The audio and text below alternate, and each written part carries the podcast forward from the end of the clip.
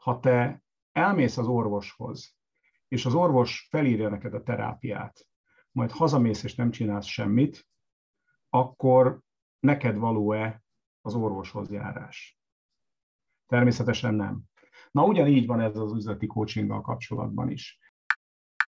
Mi képzeletben ide húzunk, ez emeli a kettő mellé egy harmadik karosszéket, és nekem meggyőződésem, hogy rövid úton ebben a karosszékben fog ülni majd egy üzleti coach.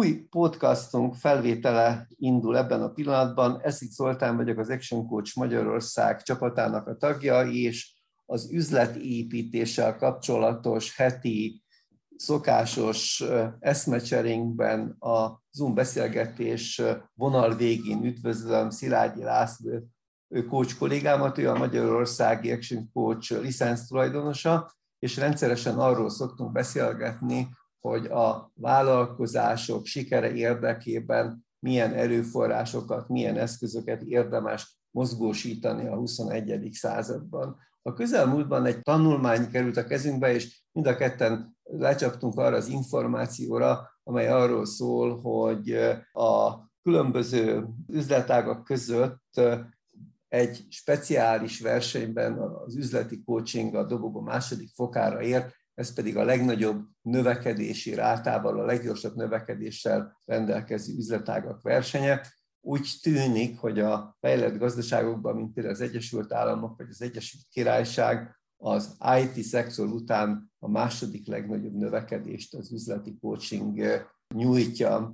Magyarországon is egyre többen ismerik föl ennek a vezetést, cégtulajdonlást támogató eszköznek a az extra erejét. Ebben a mostani beszélgetésben nézzük meg, hogy kik, mire, hogyan tudják jól igénybe venni, mire érdemes, mire használható jó ez az eszköz.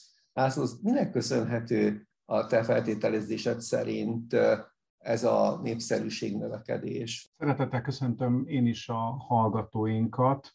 A kérdésedre van egy kicsit humorizálós, ha úgy tetszik, ironikus válaszom, ami úgy szól, hogy ugyanúgy, ahogy a, az újszülött is a születése utáni első időszakban produkálja a legnagyobb ütemű növekedést. Lehet, hogy így van ez az üzleti coachinggal kapcsolatban is, amelyről azért el lehet mondani, hogy bár egyre nagyobb lépésekkel hódít teret a világ különböző pontjain, és szerencsére ez már nem csak az Amerikai Egyesült Államokra vagy az Egyesült Királyságra igaz, hanem a világ nagyon sok részére, amit mi sem bizonyít jobban, mint az, hogy az Action Coach nemzetközi franchise már több mint 80 országban működik szerte a világban. Tehát lehet, hogy a kicsiből lehet nagyon gyorsan nagyobbra nőni, ez az egyik fajta válasz.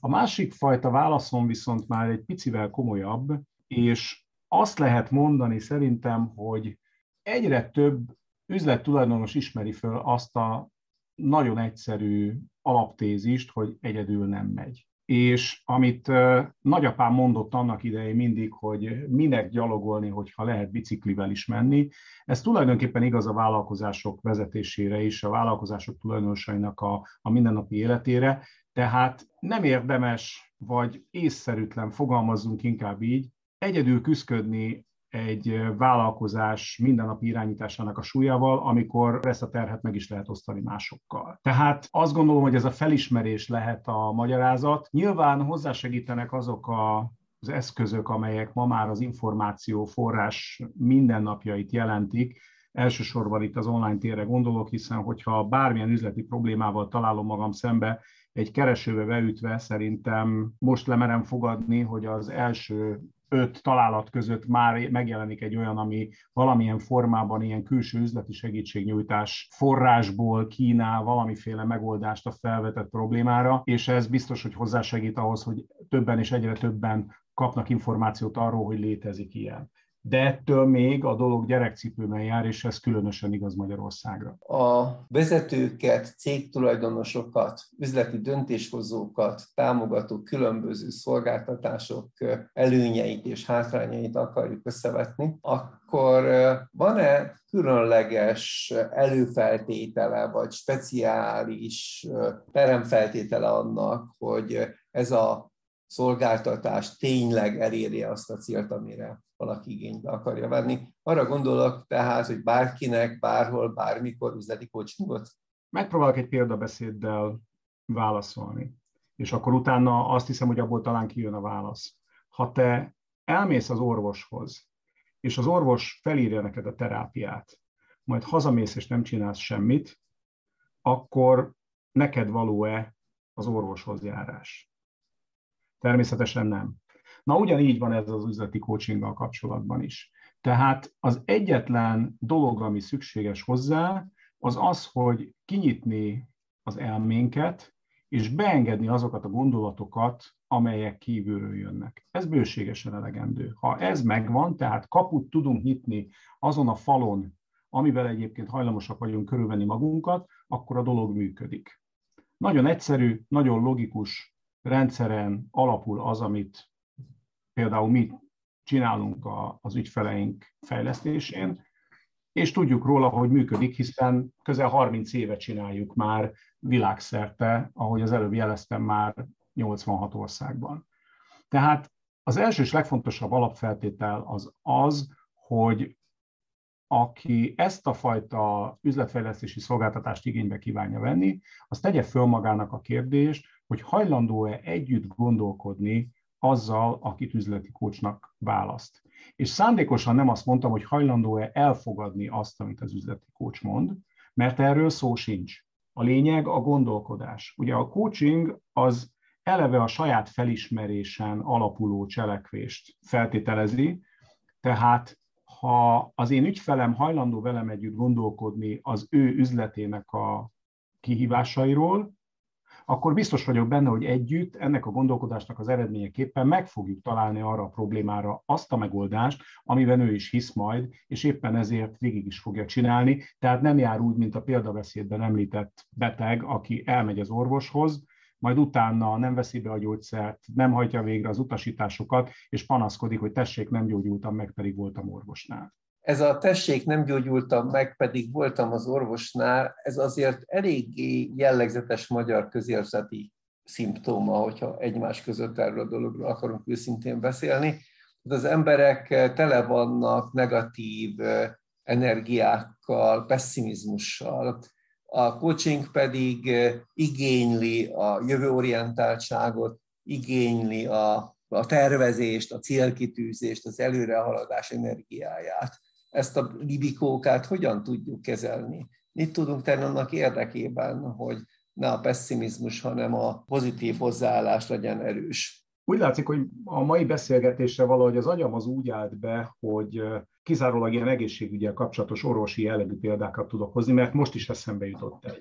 Ha te elmész az orvoshoz és meg akarja mérni a vérnyomásodat, akkor sohasem kezdi azzal, hogy na tessék, tűrt föl az ingújadat. Leültet, és elkezd veled beszélgetni. Azért, hogy a vérkeringésed lecsillapodjon, egy picit nyugalmi helyzetbe tudjál kerülni, kvázi megteremti hozzá azt az alapfeltételt, amivel hitelessé tudja tenni a mérést. Amit mi csinálunk, az ugyanígy van. Természetesen egyik oldalról végzünk egy nagyon alapos feltárást a cég aktuális állapotával kapcsolatban, hogy meg tudjuk határozni a fejlesztési irányokat. De ami legalább ennyire fontos, hogyha az ügyfél jelöltünknek, vagy az ügyfelünknek megvan ez a bizonyos nyitottsága, akkor az első szakaszban sokkal inkább foglalkozunk annak a nyitottságnak a kiszélesítésével, illetve a, a gondolkodás módbeli átállással. Félvejtem ki ezt a szót, mert nem szeretném, hogy bárki is valamiféle ilyen sarlatán varázslóknak gondoljon minket, akik itt ilyen tudati állapotot akarnak megváltoztatni, de egyébként a dolog az valójában erről szól. Adva van egy helyzet, egy vállalkozó, akinek a vállalkozása eljutott egy adott szintig, és ő az adott helyzetben felismerte, hogy saját erőből nem tud tovább lépni, kvázi külső segítség után néz. Az, hogy eljutott egy adott pontig, és onnan nem tud tovább lépni, az azt jelenti, hogy valamilyen változásra van szükség annak érdekében, hogy a következő szintre tudja fejleszteni a vállalkozását. Ez azt jelenti, hogy a régi módon nem megy, és ezt az új módot ezt meg kell találni. És ami döbbenetes, és mondjuk a nagyvállalatokkal szemben egy nagyon jelentős különbség a kis és középvállalkozások esetében, hogy a tulajdonos személyén múlik gyakorlatilag minden. Ha a tulajdonosnak a gondolkodása optimista, vagy kellőképpen célorientált, jövő, jövőorientált, igen. Célorientált, jövőorientált tud lenni, ebben az esetben könnyen lehet előre haladni. Ha nem, akkor ehhez először meg kell teremteni az alapokat. És ez azért egy nagyon érdekes dolog, mert amikor mi elkezdünk egy ügyféllel dolgozni, akkor lényegében változást kínálunk neki, természetesen pozitív irányú változást. Azt viszont tudjuk, hogy az emberek döntő többségében a változással szemben, a bármiféle változással szemben nagyon komoly ellenállás van. És ahogy, annak érdekében, hogy ezt az ellenállást le tudjuk győzni, ahhoz vannak dolgok, vannak olyan elemek, amik mindenképpen szükségesek. Egyrészt ugye odáig talán már eljutott az ügyfelünk, hogy felismerte, hogy az, az aktuális helyzetével elégedetlen. Tehát kialakult benne egy elégedetlenség. Az már másik kérdés, hogy emellé az elégedetlenség mellé össze tudott-e rakni magának egy bármiféle jövőképet, tehát nem elég azt, hogy el tudja dönteni, hogy nem jó az a jelenlegi állapot, hanem azt is valahogy meg kell tudni rajzolni, hogy ehelyett hova szeretne eljutni, mit szeretne elérni. És hogyha emellé kellő energiát tud tenni annak érdekében, hogy a kezdeti lépéseket megtegye, akkor ez így összességében már elegendő tömeget képez ahhoz, hogy legyűrje a saját magában lévő változással szembeni ellenállását. Ehhez viszont nagyon sokszor a mi oldalunkról arra van szükség, hogy felismertessük vele, hogy önmagában az elégedetlenség az kevés. Azt érezzük a bőrünkön, a zsigereinkben, hogy nem jó, úgy megyünk be minden nap a munkahelyünkre, hogy nem vagyunk jókedvűek, nem örülünk annak, hogy van egy új nap, amikor megint alkothatunk, és még sorolhatnám tovább. De kell egy jövőkép, és utána pedig fel kell szabadítani azokat a gátló körülményeket, amelyek blokkolják azokat az energiákat, amelyek a tényleges cselekvés útjára viszik az illetőt. És ez az, amiben egy kis lépés is az elmozdulás irányában már fontos dolog tud lenni, mert hogy megerősítést tud arra adni, hogy van egy fölépíthető program, út a tervezett változásban a kitűzött célhoz. A célképzet az, ami a vállalkozások jelentős részében a döntéshozók fejéből hogy úgy mondjam, hiányzik, vagy eléggé maszatos állapotban szokott lenni. Arról, hogy hogyan nézzen ki egy jól teljesítő, sikeres vállalat, keveset beszélünk, nincsenek rá szavaink, nem tudjuk képzetekben megfogalmazni. Amikor megkérdezünk valakit, hogy milyennek képzeli kifejlett állapotában a vállalkozását, elég bizonytalan meghatározásokkal találkozunk. Nagyon sokszor figyelem meg azt a saját partnereim esetében, hogy amikor elkezdünk dolgozni, akkor nagyon részletgazdag képük van mindarról, ami a napok szintjén körülveszi őket. Nagyon apró részletekig tisztában vannak azzal, hogy hogy van felszerelve az iroda, milyen berendezések vannak az üzemben. Azt is tudják, hogy kik az aktuális ügyfeleik, hiszen az ügyfélkapcsolatokat is általában ők szokták kezelni. De hogyha feltesszük azt a kérdést, hogy mit lát maga előtt mondjuk öt év múlva, akkor erre viszont tényleg az van, amit te mondtál, hogy gyakorlatilag válvonogatás van, vagy olyan jellegű válaszokat szoktam kapni, hogy hát ki tudja, az egy nagyon hosszú idő, addig még annyi minden történhet, és nem veszik észre, hogy tulajdonképpen ezzel a saját energiájuknak a célzását is elveszik saját maguktól, hiszen ha nem tudjuk, hogy melyik irányba kell húzni azt a csónakot, akkor igazából csak egy ilyen bizonytalan körbenjárás jut nekünk. És valóban így van, ahogy mondod, hogy a célképzésnek a képessége az nagyon sok mindenkiből alapvetően hiányzik, és nincs meg az a, az a fajta belső éltető elem, ami a, még ha ez most nagyon spirituálisan is hangzik, de akkor is kimondom, hogy a létezésnek az indoklását hordozná magában, azt a bizonyos miértet, miért jött létre a vállalkozás, miért hoztam létre, mit szeretnék vele elérni,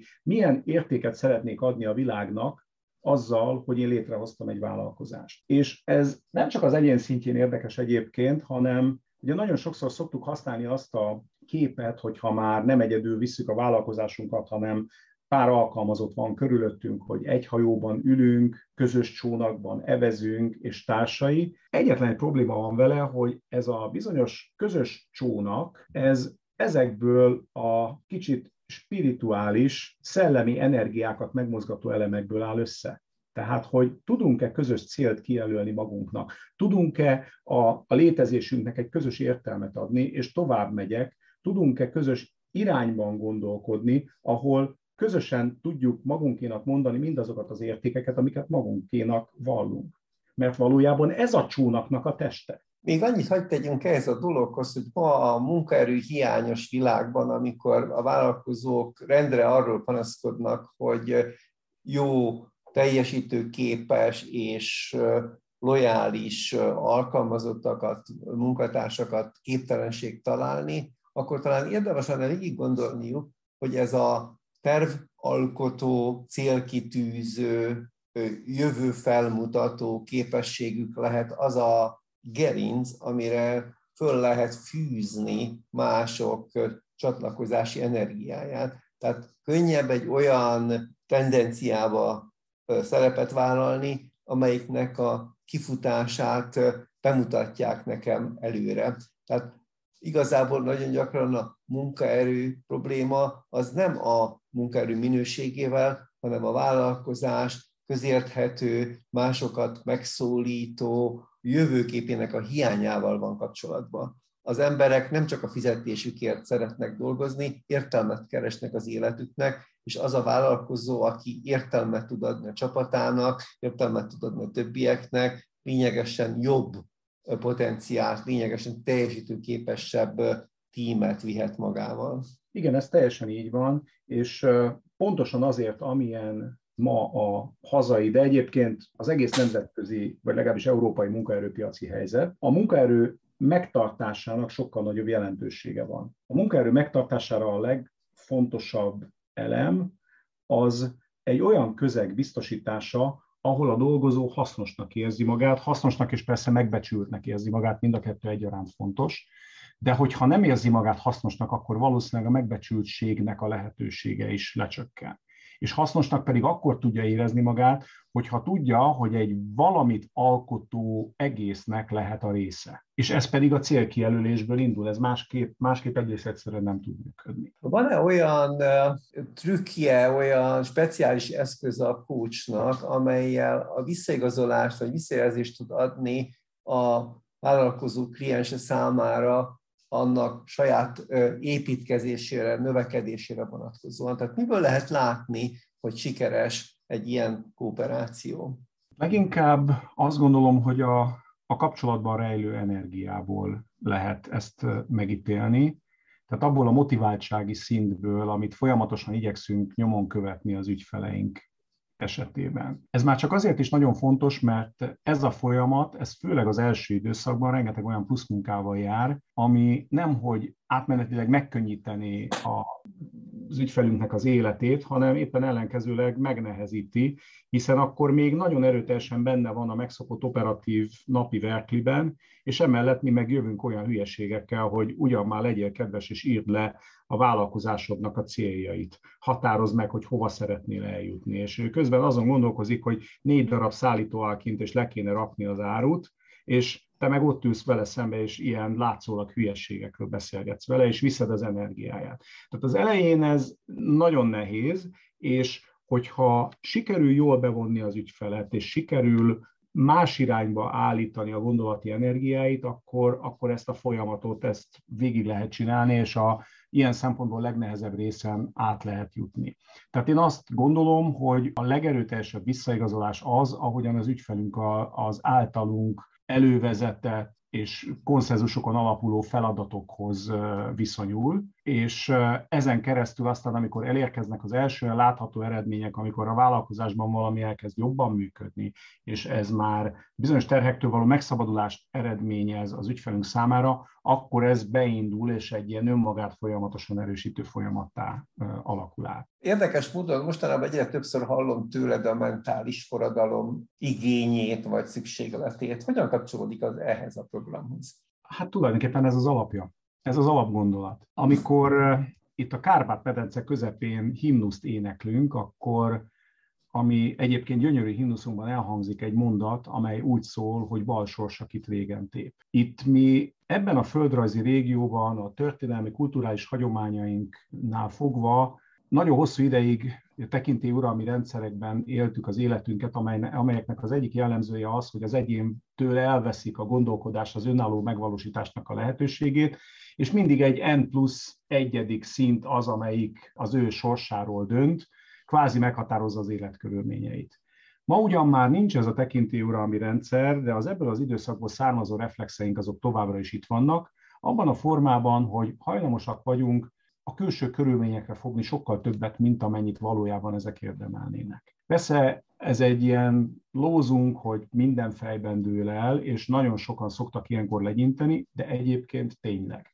Tehát az, hogy egy adott kérdéshez úgy viszonyulok, hogy ó, én ezzel úgyse tudok mit kezdeni, meg számtalan nehézség van, és ezek engem akadályoznak, és ezeken lehetetlenség úrrá lenni, és még tudnám sorolni, milyen típusú kifogásokat és gátló körülményeket vagyunk képesek felsorolni, akkor könnyű elképzelni, vagy magunk elé képzelni, hogy ennek a gondolatmenetnek a végeredménye az csak egy vesztesség élmény, vagy egy vesztesség lehet. Tehát általában ez a veszteseknek a kommunikációja. Ahelyett, hogy azzal az attitűddel állnánk a dolgokhoz, hogy igenis a kezembe veszem az irányítást, ami rajtam múlik, azt én megteszem, mert hogy végül is felelős vagyok a saját vállalkozásomért, felelős vagyok saját magamért, ha már vannak alkalmazottaim, akkor felelős vagyok értük az ő családjukért, és akkor ezt még lehet sorolni, és ezzel egy nagyon fontos dolog jár, együtt, hogyha megvan a célkijelölés, és megvannak azok az értékek, amelyekért dolgozunk,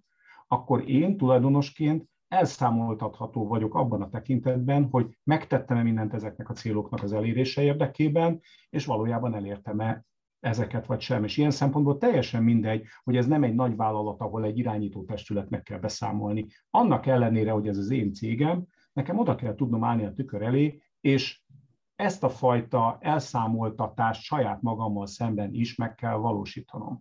Tehát igazából a mentális forradalom az abban áll, hogy ebből a negatív külső körülményeket felnagyító gondolkodásmódból ki tudjunk mozgatni egyre több embert, és ehhez kínáljuk a saját segítségünket, a saját tudásunkat, ami külső segítségként tudunk bevinni a vállalkozások fejlesztésébe, és ezen a mentális forradalmon keresztül el tudjuk jutni odáig, hogy a vállalkozások menjenek át egy forradalmi változáson, növekedjen a hatékonyság, a termelékenység, a fejlődésnek a sebessége, és még lehetne sorolni, mert mindez vezet egy jobb világ felé, ha úgy tetszik. Talán annyit tennék hozzá, amit leírtál most képet, hogy az elszámoltathatósághoz nagyon sokan a számonkérés kategóriát szeretnék eh, csatolni, vagy talán tudat alatt azt kötjük hozzá, pedig abban a terminológiában, ahogy ezt mi igazából a cégek növekedése érdekében alkalmazzuk, a fejlesztő értékelés inkább,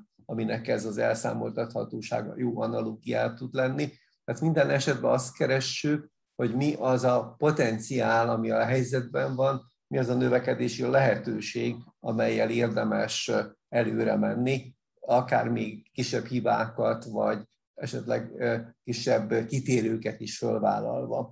Még egy dologról akartalak kérdezni ezzel a programmal kapcsolatban, az pedig arról szól, hogy miközben a vállalkozó gondolkodásmódjáról, a céghez kapcsolódó és a kollégáit erősítő beállítódásáról, a mindsetjéről beszélgetünk. Aközben egy harmadik entitásról, a kócson és a vállalkozón kívül a vállalkozásról is fantasztikus dolgok derülnek ki. Mert hogy ez a vállalkozás is ettől a figyelemtől, ettől a kitüntetett figyelemtől, ettől a sokkal professzionálisabb hozzáállástól változásokon megy keresztül. Igen, hát ugye itt Magyarországon neked tulajdonítható az a kifejezés, mely szerint a, a vállalkozó az a saját gyerekeként tekinthet a vállalkozására, és az analógia az, az abban a tekintetben rendkívül pontos, hogy mint egy megszületett gyermek, egy induló vállalkozás is végigmegy számtalan fejlődési szakaszon, míg elérkezik a nagykorúság határára, és önállóvá válik. És amikor mi a az ügyfeleinknek a szolgáltatásainkat kínáljuk, azt az üzleti tudást szeretnénk elérhetővé tenni az ő számukra, amelynek a segítségével a vállalkozásuk nagykorúsítható, azaz önállóan képes lesz működni, anélkül, hogy a tulajdonosnak már ott kellene állni minden nap, és fogni a kezét, bekötni a cipőjét, vagy megtörölni a száját, képletesen szólva, mint annak idején a gyerekeinkkel tettük mindannyian. Tehát a vállalkozás valóban átmegy egy hatalmas nagy változáson, egy jól működő professzionális gépezet lesz belőle, de ez most a szónak a rendszer szemléletű értelmében kell csak figyelembe venni, és semmiféleképpen nem szeretném azt a spirituális hajtóerőt kihagyni belőle, amit maga az emberi humánum, mint a gyakorlatilag a, az, az értékek leg, legfőbb forrása képvisel ebben. Hagy kérdezzem meg végezetül, hogy ez a fajta szolgáltatás, ez bárki által gyakorolható? Tehát van piaca a business coachingnak, és van valaki, akiből jó, ha business coach válik? Van piaca, egyre növekvő piaca van, mint ahogyan beszéltünk róla a beszélgetés elején, ugye ez a világ második leggyorsabban fejlődő szektora, de hát ahogy itt vicceskedve megjegyeztem, van is bőven tér tágulni, hiszen Magyarországon a bejegyzett közel 750 ezer vállalkozás közül ma még nagyon kevesen mondják el magukról, vagy mondhatják el magukról, hogy igénybe vettek üzleti coach segítséget. A világ más részein ez már másképp van, ugye ott az iparág hosszabb múltra tekinthet vissza, és vannak olyan statisztikák, amelyek azt mondják, hogy például az Egyesült Államokban hat vállalkozásból egy business coachot keres magának, és ugye nagyon sokáig azt mondták, hogy a vállalkozás mellett mindig található kettő karosszék, és ezt a kettő karosszéket most már egy harmadikkal tudjuk kibővíteni lassan, Ugye az első karosszékben ül a, karosszékben ül a könyvelő, mert hogy az ő jelenléte kötelező a vállalkozás szempontjából. A második karosszékben egy ügyvéd, amely ugyan törvényileg nem kötelező, de talán az egyik legnagyobb öngyilkosság az, hogyha az ember belevág a vállalkozásba anélkül, hogy nincsen egy megbízható ügyvéd az oldalán, és akkor most mi képzeletben idehúzunk, emeli a kettő mellé egy harmadik karosszéket, és nekem meggyőződésem, hogy rövid úton ebben a karosszékben fog ülni majd egy üzleti kócs, amely szintén nem törvényi kötelezettség okán, hanem egész egyszerűen a, a, a praktikum és a biztonságérzet megteremtésének az okán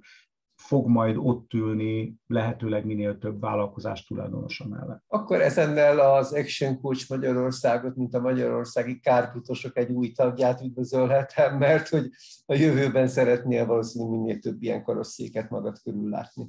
Igen, ez, ez biztos, hogy így van és azért, hogy egy kicsit felkeltsük az érdeklődését vagy a kíváncsiságát a minket hallgatóknak, javaslom, hogy aki elgondolkodott azon, hogy vajon alkalmas-e arra, hogy őt kócsolják, akkor látogasson el a podcasthoz csatolt linken megtalálható rövid kis kérdőívhez, amely néhány kérdés megválaszolása után támpontokat fog adni a számára, hogy ő kócsolható-e. Úgyhogy ezt javaslom így zárszóként, és én a magam részéről köszönöm szépen mindenkinek a figyelmet. Hasonlóan én is köszönöm a, a beszélgetést, László. Jövő héten veled ugyanitt.